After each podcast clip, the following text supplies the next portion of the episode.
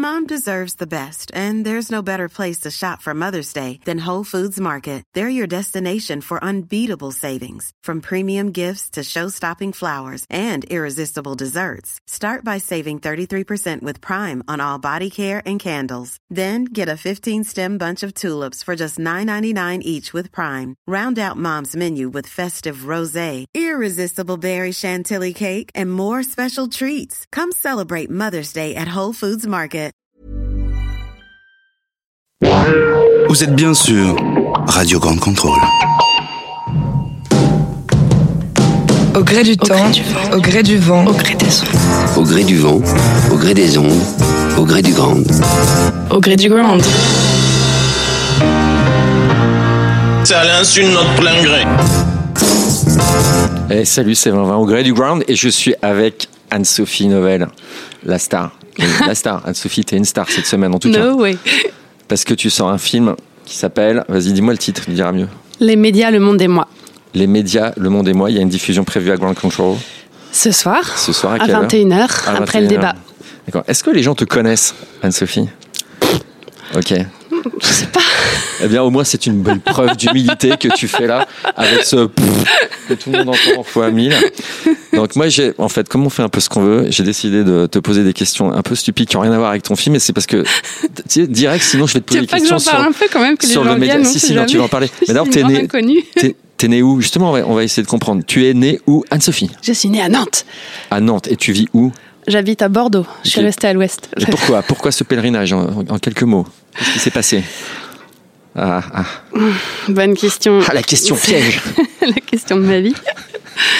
C'est non, privé, t'en parles pas de ta vie ma privée maman, Ah, ok. euh, voilà, qui ont déménagé. et, ils ont migré de Nantes à, à Nevers, puis Vichy, puis Bordeaux en 93. Ok.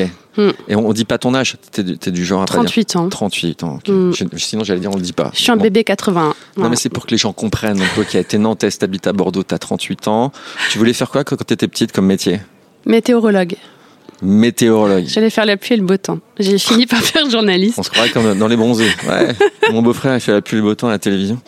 Et t'as fini dans le journaliste. Ah ouais, c'est une forme de, de- de renoncement, en fait. je crois. Je suis passée par l'économie avant. donc. Ouais, j'ai vu ça, on va y venir. Ouais, t'es docteur en économie. Ouais. Ça, c'est classe. Moi, j'aurais rêvé d'être docteur. Et c'est quoi, docteur? C'est bac plus 5. Non, 7. non. 9. 9. 9. Ah, Ouais. je dis connais en plus. Non. T'as un diplôme avec ça, hein Ouais. D'accord. Donc t'enseignes un peu ou pas du tout? J'ai enseigné. Mais c'était une thèse sur l'économie du terrorisme, c'était pas très gai. C'est une thèse de niche, en fait.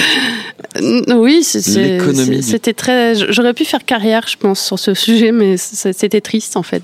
Au bout de 5 ans, de parler de morts et de blessés, Ah, moi, pas des bien. thématiques très. C'était l'effondrement avant l'heure en fait pour moi. Mais- D'accord, mais on va reparler de l'effondrement. Mm. Euh, encore deux, trois questions juste pour que les gens ils sachent un peu qui t'es. Tu fais du sport ou pas? Natation. Ça, c'est pour ça que t'as. ouais, D'accord, ok. Non, pas de remarque. Euh, ton voyage le plus mémorable Qu'on sache un peu. Oh, la Chine, j'avais 16 ans. Toute seule, t'es partie? Ah, j'ai fait un périple de trois semaines euh, parce que j'ai appris le chinois quand j'étais au lycée. Et j'ai passé notamment une semaine euh, dans une famille chinoise en 97. C'était très instructif. Qu'est-ce qui s'est passé? Parce que c'était comme ça, parce que c'était parce que j'avais envie de découvrir cette langue et, et puis parce que mon lycée avait organisé un voyage de classe génial Voilà. et que j'en ai profité. Mais que c'était une semaine dans une famille chinoise en 97, c'était quelque chose. Donc t'étais déjà un peu baroudeuse, on va dire. Hum, un petit peu. Moins que d'autres, mais à ma petite échelle, oui. Ok, après t'as écrit des livres. C'est quoi donc, le premier livre que t'as écrit Il parlait de quoi? Le guide du locavore pour mieux consommer local, en 2009, il y a Ok. 10 ans. Qu'est-ce qui s'est passé Encore une fois, t'as eu une révélation en Chine, t'es revenu, tu dis là, il faut être local. Il faut manger local, ouais. Des nouilles locales. Euh, non, la non, c'est... Attends, des nouilles locales? Ouais, il y en a une, je la garde. Vas-y. Merde, je, rigole trop facilement, euh, ça Ouais, s'entend. ça c'est bien, c'est que le Euh, courant passe, Anne-Sophie. Tu sais, c'est ça, Ground Control, c'est la magie. Je vais te laisser parler après. Les gens ils disent, bon, il va se taire lui. Qu'est-ce qui s'est passé? Pourquoi tu t'es intéressé au local? Parce que Colline Serrault, solution locale pour un désordre global, euh, parce que j'étais économiste et parce que les questions de bouffe, en fait, nous concernent tous et que c'est un geste que tu fais au moins trois fois par jour, normalement, et que quand tu manges bien, ben, tu peux changer les choses. Voilà. Si je peux le dire comme ça. Et le, le mouvement locavore, en fait, est né euh, en Californie euh, quelques années euh, avant, en 2006-2007, et je trouvais ça intéressant d'en parler, euh, de- du pouvoir qu'on peut avoir sur le monde entre la fourche et la fourchette, c'est intéressant. Ah, ce qui se passe. Plein de super formules comme ça, j'ai remarqué. Parce que j'ai vu, j'ai tout vu. Hein. Je t'ai vu ton TEDx La Rochelle, je t'ai vu l'autre jour à l'UNESCO. T'aimes bien les formules, hein. de la fourche à la fourchette. Ouais. C'est bon, tu manges bio, j'imagine. Bio, Vegan un peu ou pas? Euh, végétarienne. Végétarien. Mais vegan, euh, à tendance vegan, mais je, je suis savoyarde, tu sais, j'ai un pied savoyard. Le, le fromage, c'est. Attends, Nantes, c'est pas en Savoie. Tu es en train de me la faire à l'envers. Hein. C'est pas très bon, mais je quand suis même. née à Nantes, je n'ai pas ma famille. Donc encore un peu de raclette, mais sans la viande de grison. Mm. Ok. Tu regardes Netflix? Juste après, on arrête. hein, mais- Non, Ok, donc pas de conseils série. non, Tu fêtes Noël pour toi, c'est une joie ou une punition, Noël? Ah, c'est les deux. C'est très bizarre. C'est c'est une joie pour la fête hum, parce que c'est l'esprit de Noël qui me plaît, mais c'est une punition quand je vois euh, la façon dont il faut expliquer euh, que ça va pas avec mon idéal de consommation. Voilà. Et tu l'expliques à, tes, à tonton au repas, arrête les eaux de. Je, je m'énerve dans mon coin quand ça va pas dans le sens de ce que je promeux, mais parce que c'est délicat de faire passer ces valeurs-là à, à ce moment-là en fait. Donc, Noël, euh, ouais. j'essaye de, ouais, De pas être la cousine relou. que- ouais, ou ne- je veux pas de plastique, je veux pas de made in China, je veux pas ça, ça, ça. C'est, faut y aller avec beaucoup de bienveillance et de non-violence pour euh, expliquer ça à ses proches. Donc euh, mes parents comprennent et ma famille, mais c'est pas toujours facile partout. Et donc tu fais ta liste, parce que là c'est compliqué, je vois pas ce qui reste. Une orange pour Noël Non, il y a plein de choses. Et l'orange, ça vient de loin, merde. Ah ouais, en plus, c'est même pas vegan. Euh, dernière question et après on attaque le film, mais euh, sur une échelle de 0 à 20, est-ce que tu es heureuse aujourd'hui? Ouais. Euh, je- Ouais, enfin, faut dire un non, je chiffre. suis heureuse à, à 18 sur 20. Tiens. Non. Mm. Bah moi je pense qu'on s'arrête. On arrête parce que les gens qui disent ça, moi d'abord je les crois pas. 18 sur 20 Mm. Et qu'est-ce qui te manque alors Un peu de sous. Ah bah, C'est bien, c'est c'est-. Les journalistes, c'est ouais, C'est un, métier, de qui gagne. crevard. hein. de Enfin, crevard. à mon niveau, en tout cas. Est-ce que ton film va peut-être te rapporter un peu d'argent du coup Hein Joker. Joker. Bon, alors on va parler du film parce que moi au départ, pour moi, Sophie, je te connais de loin hein, depuis euh, 10 ans. T'es la nana de l'écologie. Ouais, T'es la nana du, des solutions alternatives. Non, mais je te voyais toujours dans ces événements-là et très bien d'ailleurs, super légitime. T'as écrit trois, quatre bouquins là-dessus. Et là, qu'est-ce qui s'est passé? T'es passé dans le, le sujet des médias. Pourquoi? Parce qu'il y a cinq ans, euh, je venais d'écrire un livre sur euh, l'économie collaborative. Euh, je trouvais ça intéressant parce que c'était une façon pour moi d'aborder l'écologie de manière un peu en biais. Euh, et, euh, et je me suis rendu compte que c'était toujours aussi compliqué de parler de ces questions. Il fallait toujours innover pour faire passer les questions d'écologie dans les médias. Et je me suis dit, pourquoi est-ce que c'est si compliqué de parler climat, euh, environnement, biodiversité euh, euh, Quand on est journaliste au sein d'une rédac, il fallait vraiment vendre ces sujets. Euh, quand on est journaliste dans une rédac sur ces questions, on n'est pas aussi crédible que d'autres qui parlent d'international ou de politique. Et, euh, et j'ai commencé à interroger euh, des confrères, des consoeurs qui m'ont fait des témoignages assez, assez poignants. Et donc, euh, au départ, c'était un livre que je voulais faire.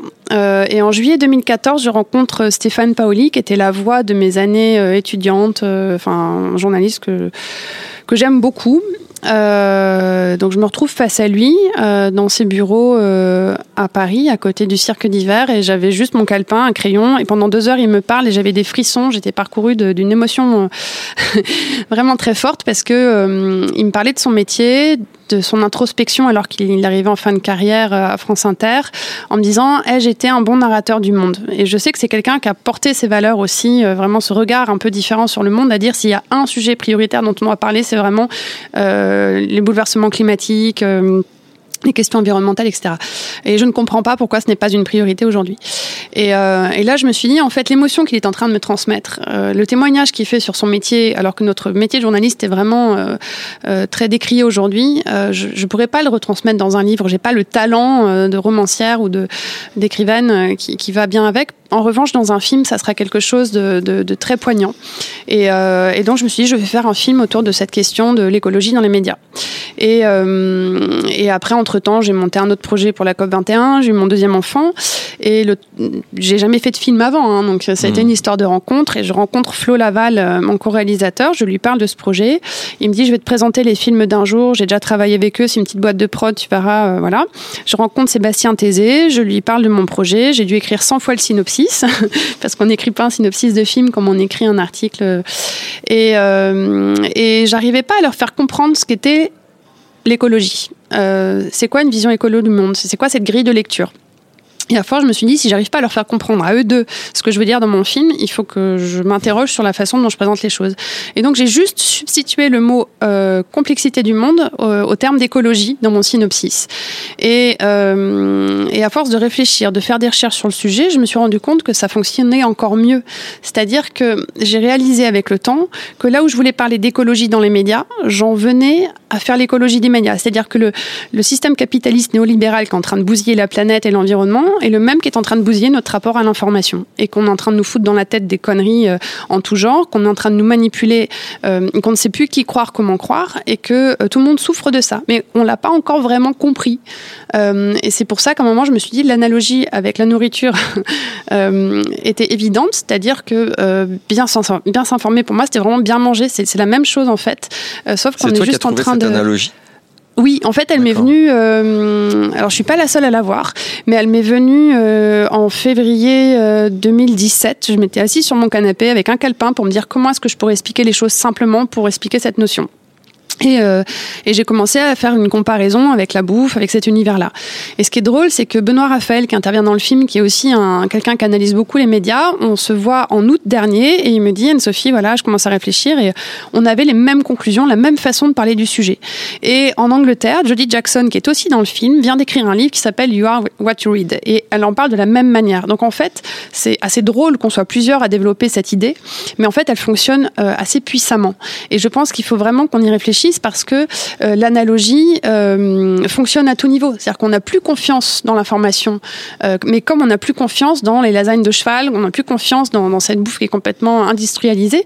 Et sur l'information, c'est pareil. Et, donc retrouver un lien de confiance, d'authenticité, connaître quel est le producteur d'information, s'interroger sur notre rôle de consommateur, c'est le, paradigme est le même en fait. Et, donc c'est pour ça que j'ai filé cette, comparaison. Il faut faire un régime alors. Ah oui, il faut faire un vrai régime, Mais un vrai coup, il va y régime avoir informationnel. Plusieurs régimes, comme pour Ouais. la bouffe, avec des régimes qui marchent, qui marchent pas. Ouais. Bah, c'est pour ça qu'on parle d'infobésité. Euh, moi, j'ai développé aussi le terme de médianorexie, euh, de crise de foi, parce qu'en fait, ça, c'est aussi ce que je dis dans le, dans le, Mm. dans le TED euh, pour La Rochelle. C'est cette crise de foi qui m'inquiète le plus. Quand on voit ce qui se passe au Brésil, les gens ne savent plus qui croire, comment croire, et, et les jeunes, alors ils ne croient plus rien en fait. Est-ce qu'il se passe quoi au Brésil? Bah, l'élection d'un président où l'élection a été plus ou moins manipulée avec des, des flux d'informations sur WhatsApp hein, et, et, et- et plein d'autres dimensions. Mais ça, ça montre bien qu'on est dans une période où on ne sait plus euh, où est la réalité, où est la vérité, où sont nos croyances, euh, où est le vrai, où est le faux. Enfin, tout ça, c'est on est paumé en fait.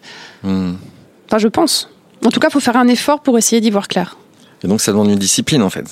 Si c'est comme pour la bouffe, il va falloir qu'on soit nous disciplinés. Oui, Tant que personne fera bien le boulot, il faut que nous on fasse gaffe. Il faut en tout cas s'interroger. S'interroger, pour moi, c'est déjà le, le premier niveau de, de, de réflexe à avoir. Euh, et après, euh, c'est euh, où est-ce que je place ma crédulité? Quels sont, euh, oui, dans ces réflexes, la méfiance que je peux avoir Euh, euh, En qui puis-je avoir confiance Euh, quel- Voilà, quand je, parle de régime, mais aussi d'hygiène en fait informationnelle. C'est vraiment euh, une, hygiène à avoir. Et c'est pas forcément les jeunes qu'il faut éduquer en premier. Je pense que euh, il y a eu une accélération des flux d'informations poussés par euh, les technologies, mais je pense qu'il y a aussi, comme le dit Yves Citon dans le film, un phénomène d'intensification où on est dépassé par ce qui se, ce qui se déroule aujourd'hui. Et ça, c'est cette intensification. Je sais même pas si nos cerveaux sont faits pour euh, pour euh, pour le, le Supporter. le supporter. Exactement. Tu crois pas que le fake c'est bien? Je fais que c'est bien. Ouais, je me suis fait cette petite Mhm. remarque. Elle vaut ce qu'elle vaut, hein, j'entends bien. Mais que il y a Ça te va bien. il y a tellement de fake que non mais qu'on est obligé d'être un peu sur les gardes et Ouais. que plus jeunes nous on n'était pas on prenait les, les journaux qu'il y avait la télé qu'il y avait on prenait quoi et là j'ai l'impression que les toi, ados tu, tu sais, enfin, je sais pas, c'est à toi que je pose la question parce que euh, toi, tu fais beaucoup d'humour quand même. Euh, Très peu. Tu as vu qu'avant-hier, euh, avec le 1er avril, les médias ont dit on peut plus faire de poisson d'avril. Euh, oui, bah merde, moi j'en ai fait un énorme où j'ai dit à l'équipe qu'on avait été pris sur TF1 et ils m'ont cru pendant trois heures, j'étais mort de rire.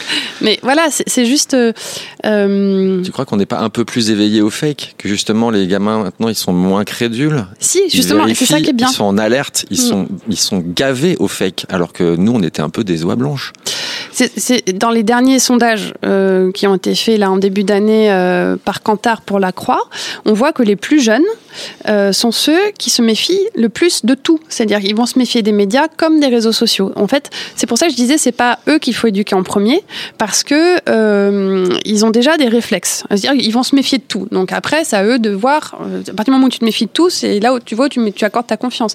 Par contre, les, les, les, les, plus âgés dans la société sont ceux qui ont tendance à répondre le plus vite les fakes euh, ou ce qui est faux. Et comme ça circule beaucoup plus vite, ça pose problème. Donc c'est en effet peut-être le phénomène des oies blanches qui, qui, qui croient trop ça ou qui n'arrivent pas à se méfier et qui vont relayer euh, plus facilement les choses sans vérifier. Et dans ton film, euh, pourquoi t'as décidé de te mettre dedans, en fait? Ah, Parce que ça s'appelle Euh. Les médias, le monde et moi. Hmm. Et donc, tu es très présente. C'est fait exprès. Est-ce que est-ce que c'est bien, je veux dire, pour le rapport à l'information que le journaliste se mette en scène? C'est une vraie bonne question. C'était pas le choix de départ. Euh, donc il y, a- il y a deux choses. Il y a euh, le côté fil narratif euh, qu'on a choisi de faire comme ça à partir du moment où Hebdo s'est cassé la figure.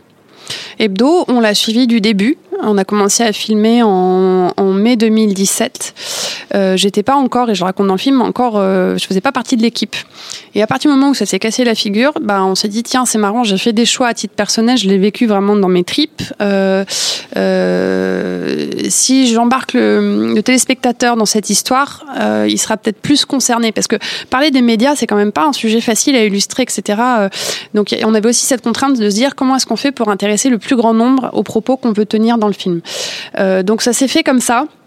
Et après, je pense qu'on a été aussi, euh, faut pas se cacher, influencé par euh, Demain, où c'est une espèce de road trip, et donc on s'attache à un personnage et on va le suivre. Euh, après, moi, je voulais pas trop à l'écran, c'est-à-dire qu'il y a au moment du montage, j'ai dit plein de fois, mais là, faut- on boit trop, j'en peux plus. Enfin, je, je suis, j'aime pas trop me mettre en avant dans, dans la vie. Enfin, si, je le fais, c'est vraiment par nécessité, mais c'est pas euh, un, un plaisir ou une envie d'apparaître euh, forcément. Euh, voilà, donc j'espère que c'est pas trop mal fait. Après, sur le très bien fait. non, mais t'as le, droit- t'as le droit de me dire, ça me dérange. J'ai pas de problème avec ça. Et après, les médias, le monde et moi. euh, au départ, le film et le sous-titre du livre qui va suivre, euh, c'était les nouveaux chemins de fer, Euh, le chemin de fer journalistique, mais c'était le chemin de fer F-A-I-R-E. Et je me suis dit, c'est peut-être un- une façon de parler qui est encore trop private joke. donc, trouvons un titre un peu différent. Et on a hésité entre les médias, le monde et moi, et les médias, le monde et nous. Et le moi, donc on, a débattu avec la communauté autour du film et je leur ai soumis l'idée de dire bah, est-ce qu'on met moi ou est-ce qu'on met nous? Et le moi remportait un peu plus la mise parce que certains disaient bah, c'est le c'est le moi de toi journaliste mais aussi le mon moi à moi qui s'interroge sur son rapport à l'info. Et je leur ai dit ok donc partons sur le moi en, en disant que c'est pas le moi d'Anne-Sophie c'est le moi de tout le monde mais dans tout ce qui va se développer autour du film ça sera les médias le monde et nous les médias le monde et vous parce que c'est c'est fait pour transmettre et poser des questions que tout le monde soit interpellé. Euh, donc c'était vraiment un, un process, euh, une, struc- une structuration narrative, mais ça, là aussi tu connais mieux que moi. hein. Non, non, bah, bon, je connais rien, moi, tu sais. Puis, en fait, c'est pas que ça me choque ou que ça me choque pas, parce que, mais c'est une Mm. vraie question de savoir s'il faut Hmm. stariser celui qui fait le documentaire. Bien sûr. Normalement, un docu- tu, tu appelles ça un documentaire ou un film? On est un documentaire. Hein. Parce que normalement, dans Mm. la tradition, un documentaire, le documentariste n'est pas présent. C'est Ouais. juste ça, c'est que il se, il s'efface pour l'objet. Mais là, c'est différent. Effectivement, c'est influencé par demain Mm. et, euh, et que c'est comme c'est compliqué, vous vous êtes dit, il faut que les gens se mettent à notre place. C'est un choix. Non, mais et moi, ça me va. Je suis hein. un vecteur. Je me vois pas plus qu'un vecteur. Je je suis pas là pour être là euh, et, et j'espère que ce sera compris dans la démarche, c'est-à-dire. Pour- pour- mais comme pour tout ce que j'ai fait auparavant, euh, quand j'ai écrit sur l'économie collaborative, au bout de cinq ans, j'en avais marre qu'on me voit comme Madame économie collaborative. J'ai dit, je, j'ai- voilà, le secteur s'est développé, il y a plein d'experts. Stop, quoi. C'est pas parce que j'ai écrit deux livres sur le sujet que je veux être, euh, voilà, je, suis une passeuse. Euh, je vais faire l'effort qu'il faut pour porter le sujet le temps qu'il faudra. Euh, et une fois que dans la société il y a eu un impact et où on sent que ça, ça a pu faire infuser certaines choses, et ben je pourrais passer à autre chose. Parce que tu as envie de passer à autre chose. Oui, j'ai déjà des idées pour la suite, mais On va en reparler tout à l'heure quand même. Euh, moi, il y a un truc que j'aime bien dans le film. D'abord, il y avait Stéphane Paoli. C'est vrai que moi, je l'avais rencontré. J'aimais bien ce gars-là. Il était assez Mm. touchant. Et la petite scène euh, de du petit Dupont sur Le bord de la bibliothèque. Peut-être Mm. tu peux la raconter juste pour ceux qui n'ont pas encore vu le film, qui le verront peut-être pas. Alors, euh, j'espère que tout le monde viendra ce soir. Euh, Dupont. Donc, en fait, on, on va chez Stéphane Paoli euh, dans le sud de la France, le sud-est. Chez lui, il a une très très belle maison, sa femme est architecte et euh, il nous présente sa bibliothèque. Donc euh, tout est bien classé, euh, on fait le tour, on le suit. Alors là, les livres d'histoire, là, les livres de littérature, là, nanana, et on tombe sur Dupont, qui est sur le rebord d'une des étagères. Donc Dupont de Dupont, le Tintin, petit personnage de de Tintin en maillot de bain euh, blanc et rouge. Et il s'arrête et il nous dit là, c'est la chose la plus importante de cette bibliothèque. Euh, c'est une petite figurine qui a été, euh, qui lui a été offerte par une, euh, une, une de ses assistantes de production quand il faisait les matinales et qui se levaient tous très tôt à 3 ou 4 heures du matin pour faire la, la matinale. Et euh, il me dit, il me l'a offert pour me rappeler qu'à chaque fois, quand on, quand on fait notre métier de journaliste, on est en équilibre. Et il faut aller jusqu'au bord du déséquilibre dans ce qu'on fait. Voilà. Et pour moi, c'est la plus belle définition du journalisme. Et c'est vrai que cette scène, on, on a été Parce pris qu'il parce, est posé au tout bord de la planche de la tout bord de la planche de qu'il bibliothèque. va tomber tout le. Prêt à tomber. Et, euh, et voilà. Et notre métier, c'est aller jusqu'à ce bout-là et, et, euh, et- et voir à quel moment euh, on, on- on l'a franchi ou pas. Et, hum, et pour nous, c'était un moment. euh, voilà, on était, on était, euh, on était sous le charme. Et il, il était filmé, on n'avait pas du tout prévu. Enfin, Mm. c'est ça. Le, enfin, moi, j'ai, en fait, c'est, c'est mon premier film aussi, donc en fait, j'ai, j'ai tout appris sur le terrain. Et, et là, on s'est dit, waouh, on a un moment de grâce, quoi. Ce, ce moment-là, il, c'est, c'est Et il est cadeau, très bien et- retransmis d'ailleurs, ouais. parce que c'est ce Ouais. que les gens ont préféré. Je ou- crois, ouais, ça fait c'est partie des- moments un peu plus, qui, qui, qui est très, qui impacte beaucoup en fait. Il y a un autre, euh, c'est encore une fois, c'est une remarque, c'est pas une critique, c'est une question qui me gratte un peu. Gratte. C'est sur Hebdo. Ouais. Euh, qui est hyper intéressante. J'ai trouvé les, les fondateurs euh, super, enfin tout le projet en plus. euh, bon, bref, on en connaît quelqu'un là-dedans, mais je trouve que t'es pas allé au bout de l'explication. Alors ça serait quoi le bout de Bah, l'explication? le bout de l'explication et, et qui est peut-être même la clé de la complexité de ce métier, c'est pourquoi, par exemple, vous avez publié cet article. Je sais qu'on va pas revenir, moi c'est pas mon sujet, mais euh, qu'est-ce qui fait dans cette ambiance générale après 11 numéros qu'on qu'on- on publie quand même ce truc Est-ce que c'est pas la clé, ça, de comprendre ça et de le rendre? Parce que là, vous dites, tu le dis d'ailleurs souvent, euh, les gens ont été durs, mais ils avaient peut-être raison. Ok, avec ça, on est bien. Mais est-ce qu'ils ont été durs? Est-ce que vous aviez raison? Est-ce qu'il y a un mea culpa intérieur qui a été fait? Est-ce que vous savez ce qui a merdé pour que vous publiez cet Euh, article qui a été si mal reçu et qui a accompagné la chute? Je dis pas que c'était la seule raison, mais En fait, la chute avait commencé dès le second numéro. Euh, L'affaire Hulot a été publiée dans le numéro 5 euh, et Hebdo s'est arrêté au bout de 11 numéros. Ouais.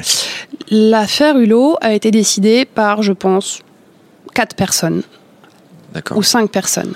Moi, la semaine où ça a été décidé, il y avait beaucoup de neige sur les voies entre Bordeaux et Paris. Je n'ai pas pu aller euh, à une réunion décidée en urgence le mercredi matin. J'envoie un message vers 15h en disant euh, c'était quoi les filles cette réunion urgente? J'étais en train de donner vers 16h le goûter à mes enfants. Ma grand-mère venait de m'appeler en me disant j'adore Hebdo, je préfère au 1, euh, j'apprends plein de choses. Donc j'étais en train de me dire ça commence à prendre chouette parce que j'étais déjà pas bien moi au sein de l'équipe. hein. Ça faisait une semaine que je me posais de grosses questions, j'avais pas envie de rester. Et là, Gaël Mac, rédac chef, m'appelle et me dit Anne-Sophie, voilà, faut que je te dise, on va publier un numéro sur l'affaire Hulot. Enfin, sur Hulot qui aurait euh, commis un viol. Je tombe des nues. Euh, je dis mais euh, c'est quoi cette histoire? Euh, Elle me dit oui. euh, alors on donne pas le nom. Je dis mais vous êtes. euh, Enfin, on donne pas le nom, mais dans 24 heures, on sait qui Ouais. euh, a été violé s'il y a eu viol. Euh, et, euh, et à côté de ça, je connais Nicolas Hulot depuis 10 ans. Donc en fait, j'étais pas bien dans ce journal parce que ça se passait pas comme je le pensais. J'avais quitté un journal que j'adorais pour aller là-bas. Deux, euh, on sort cette histoire, on sait pas d'où elle sort, on sait pas comment elle sort, ça sort de nulle part pour, pour moi et pour beaucoup dans la rédac. Et trois, ça jette l'ombre sur quelqu'un que je connais très bien et qui est presque un ami. L'enfer, en fait. Donc moi, je, oui, bah, comment Mm. dire, je vais pas ce jour-là à la rédac, je, Mm. je, je tombe des nues, mais comme beaucoup. J'ai pas du coup été à la réunion du lendemain, euh, mais qui a été une réunion, je crois, très douloureuse pour beaucoup, qu'on finit en pleurs. Mm. Je reste dans mon coin à scruter tout ce qui sort sur les réseaux sociaux, à voir toute la haine qui se déchaîne contre le média, euh, à voir les explications des journalistes qui ont mené l'enquête à la télé, qui étaient voilà. et, et, et là je voilà et donc la semaine d'après je débarque à la rédac, euh, c'est une ambiance mais de mort et on a tous été surpris parce que personne ou presque n'avait signé dans, dans, pour, pour être à hebdo, pour, pour faire ce type de journalisme. Euh, et ça a été décidé en petit comité. Euh, et donc, c'est le dégoût total. Enfin, je sais pas comment on se relève de ça. Mais moi, je, je, et je suis restée à ne rien dire sur les réseaux sociaux parce Ouais. que j'ai reçu plein de textos, de messages, euh, et, et je ne pouvais rien dire, rien faire. C'est quand on est dans cette situation, on, on est dépité. Heureusement que j'ai des amis qui, qui ont été là, très présents. J'ai- Mais, euh, mais c'était l'horreur pour moi. Mais du coup, hors le, parce qu'on voit que ça te touche encore, hors Mm. cette, euh, cet aspect super perso, pour le coup, peut-être qu'elle est là, la- l'analyse générale à faire un jour sur la concordance de tout ce qui a merdé arrive là. Mm. De d'un truc décidé par peu de monde sur un sujet un peu trendy qui tape un élu, euh, enfin ou un ministre. Mm. Euh, toutes ces erreurs que font les journalistes peut-être à cause du temps, qu'il faut aller très vite, qu'il faut quand même faire des clics même si c'est du papier. C'est peut-être là la clé. Bah, j'ai j'ai pas, hum, j'ai pas voulu raconter ça comme ça parce que moi, ça a été ma perception des choses Mhm. euh, que j'aurais eu du mal à faire parler, je pense, d'autres personnes dans la rédac. J'ai essayé d'avoir une personne qui n'a pas voulu parce que ça a été vraiment très, très, très douloureux. Et je crois que c'était une, une de nos déceptions avec Flo, c'est de pas avoir su retransmettre dans l'histoire d'Hebdo l'intensité de ce qu'on a vécu. Et à un moment, on s'est dit, est-ce qu'on raconte la petite histoire ou est-ce qu'on raconte la grande histoire? L'affaire Hulot, je sais pas si tout le monde. Enfin, personne se souvient d'Hebdo, je pense, déjà, et d'une. Si on s'en souvient, c'est parce qu'il y a eu l'affaire Hulot, de deux. Mais à l'étranger, personne. Enfin, il faut qu'on raconte l'histoire de un engouement, d'une ambition qui était fantastique et d'un truc qui s'est scratché parce qu'il y a eu cette. voilà. Mais c'est vrai qu'on ne s'est pas attardé sur les détails de. de, de, de de comment ça a été décidé, etc. Et j'ai pas eu en interne une version identique Mhm. des faits. Donc, comment raconter ça quand rien ne se croise, quand chacun s'en fait sa propre conclusion, quand les gens se cachent plus ou moins d'avoir été pour ou contre la publication? C'était pas le plus important. Le plus important était de dire, et parce que je le crois, nous, quand on a vu la gueule du, premier numéro, on s'est dit mais la couverture, c'est pas possible, c'est pas c'est pas du 21, c'est pas du 6 mois, c'est pas ça. Est-ce que s'adresser au plus grand nombre, c'est faire une couverture qui est aussi euh, aussi peu qualitative pour nous quoi? Et on était plusieurs à, à demander autre chose, mais on savait que c'était un bébé qui pouvait s'améliorer, sauf que cette possibilité a été complètement anéantie par cette erreur éditoriale. Donc c'est pour ça que pour moi, il y a eu une erreur en termes de recrutement. euh, parce que je pense que tout le monde ne partageait pas la même vision euh, du journal. Il y a eu une erreur en termes entrepreneurial. Euh, lancer un journal alors que les actionnaires n'ont pas signé, c'est prendre un risque énorme alors qu'on a fait une promesse à euh, 50 personnes euh, qu'on avait deux ans devant nous. Alors là, c'était faux. Et ensuite, faire une décision éditoriale où... euh, il n'y avait pas de corps dans l'équipe. Moi, au 1, j'ai passé 4 ans au 1, c'était juste formidable parce que chaque sujet était débattu intellectuellement. On allait dans le fond des choses, on se posait des questions et on, trouvait un angle éditorial. Là, c'était euh, chacun proposait son sujet, euh, limite, euh, c'était mon sujet, il fallait pas en parler, chacun allait faire son sujet dans son coin. Enfin, pour moi, c'était épouvantable.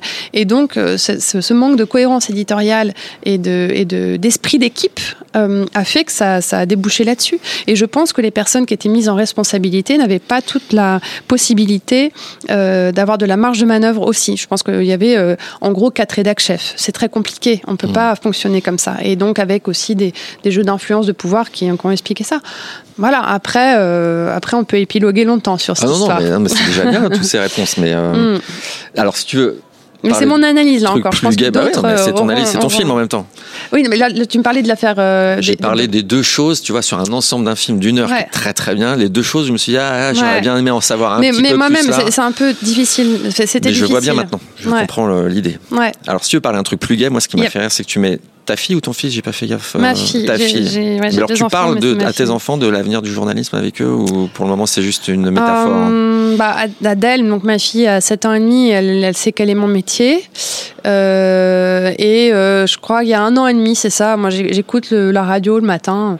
Et, et à chaque fois, elle me dit Maman, j'aime pas quand tu écoutes la radio, c'est toujours triste. Donc, je me suis dit Tiens, dès petite, elle a cette impression, cette sensation, ce ressenti, en fait. Et. Et, euh, et du coup, pour elle, radio, info égale négatif. Et Mhm. c'est ce que beaucoup ressentent.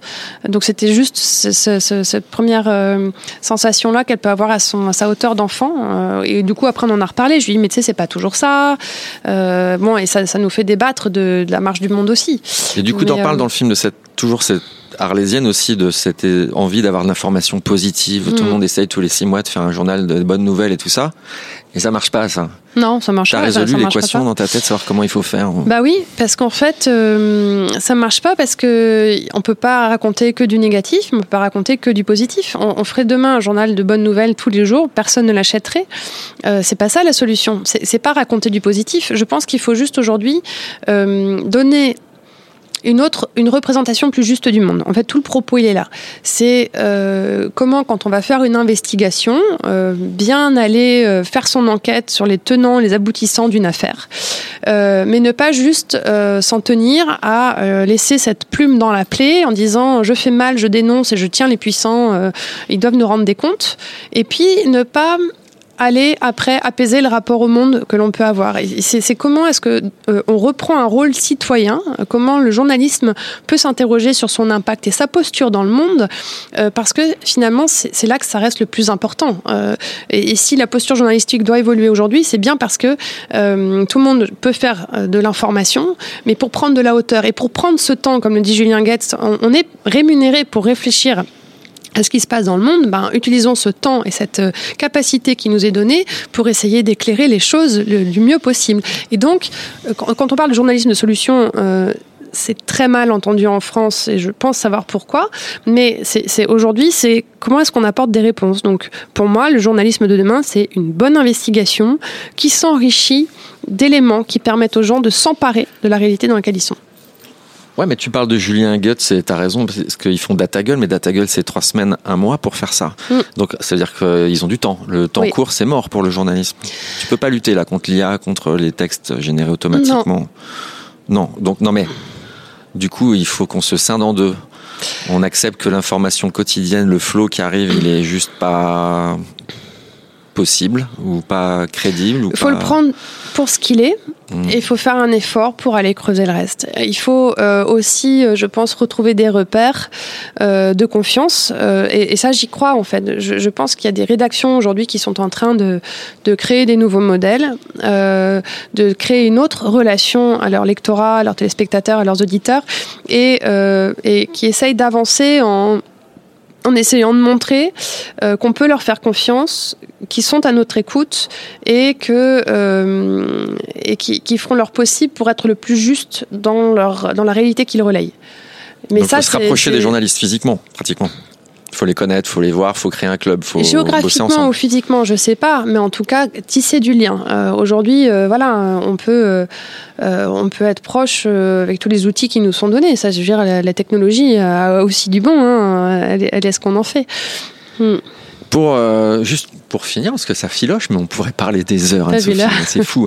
C'est un mélange entre l'écologie et le journalisme. Là, il y a, tu sais, il y a le Yggdrasil qui sort. Je sais Ouais. pas si tu as suivi. Pour moi, j'ai peut-être pas très bien compris. C'est une sorte de mélange entre un média, un- de l'écrit et un problème d'écologie. Alors, c'est un une sorte de trimestriel qui parle d'effondrement et de la collapsologie. Donc pour les gens qui savent pas, c'est en gros, c'est mort, c'est foutu, on va dans le mur. Donc comment on s'organise dès maintenant? Un pour l'accepter, deux se préparer à la suite pour ceux qui survivront. Est-ce que tu es dans cette mouvance-là, toi? Tu es un peu déprimé comme ça ou Hum, Yvan euh, et Pablo qui montent ce projet m'en ont parlé euh, l'été dernier. Euh, moi, j'ai compris que c'était un MOOC. Euh, qui va pas durer éternellement, hein. c'est la fin du monde. Non mais euh, C'est il- déjà un miracle qu'on puisse en parler, déjà, moi je trouve.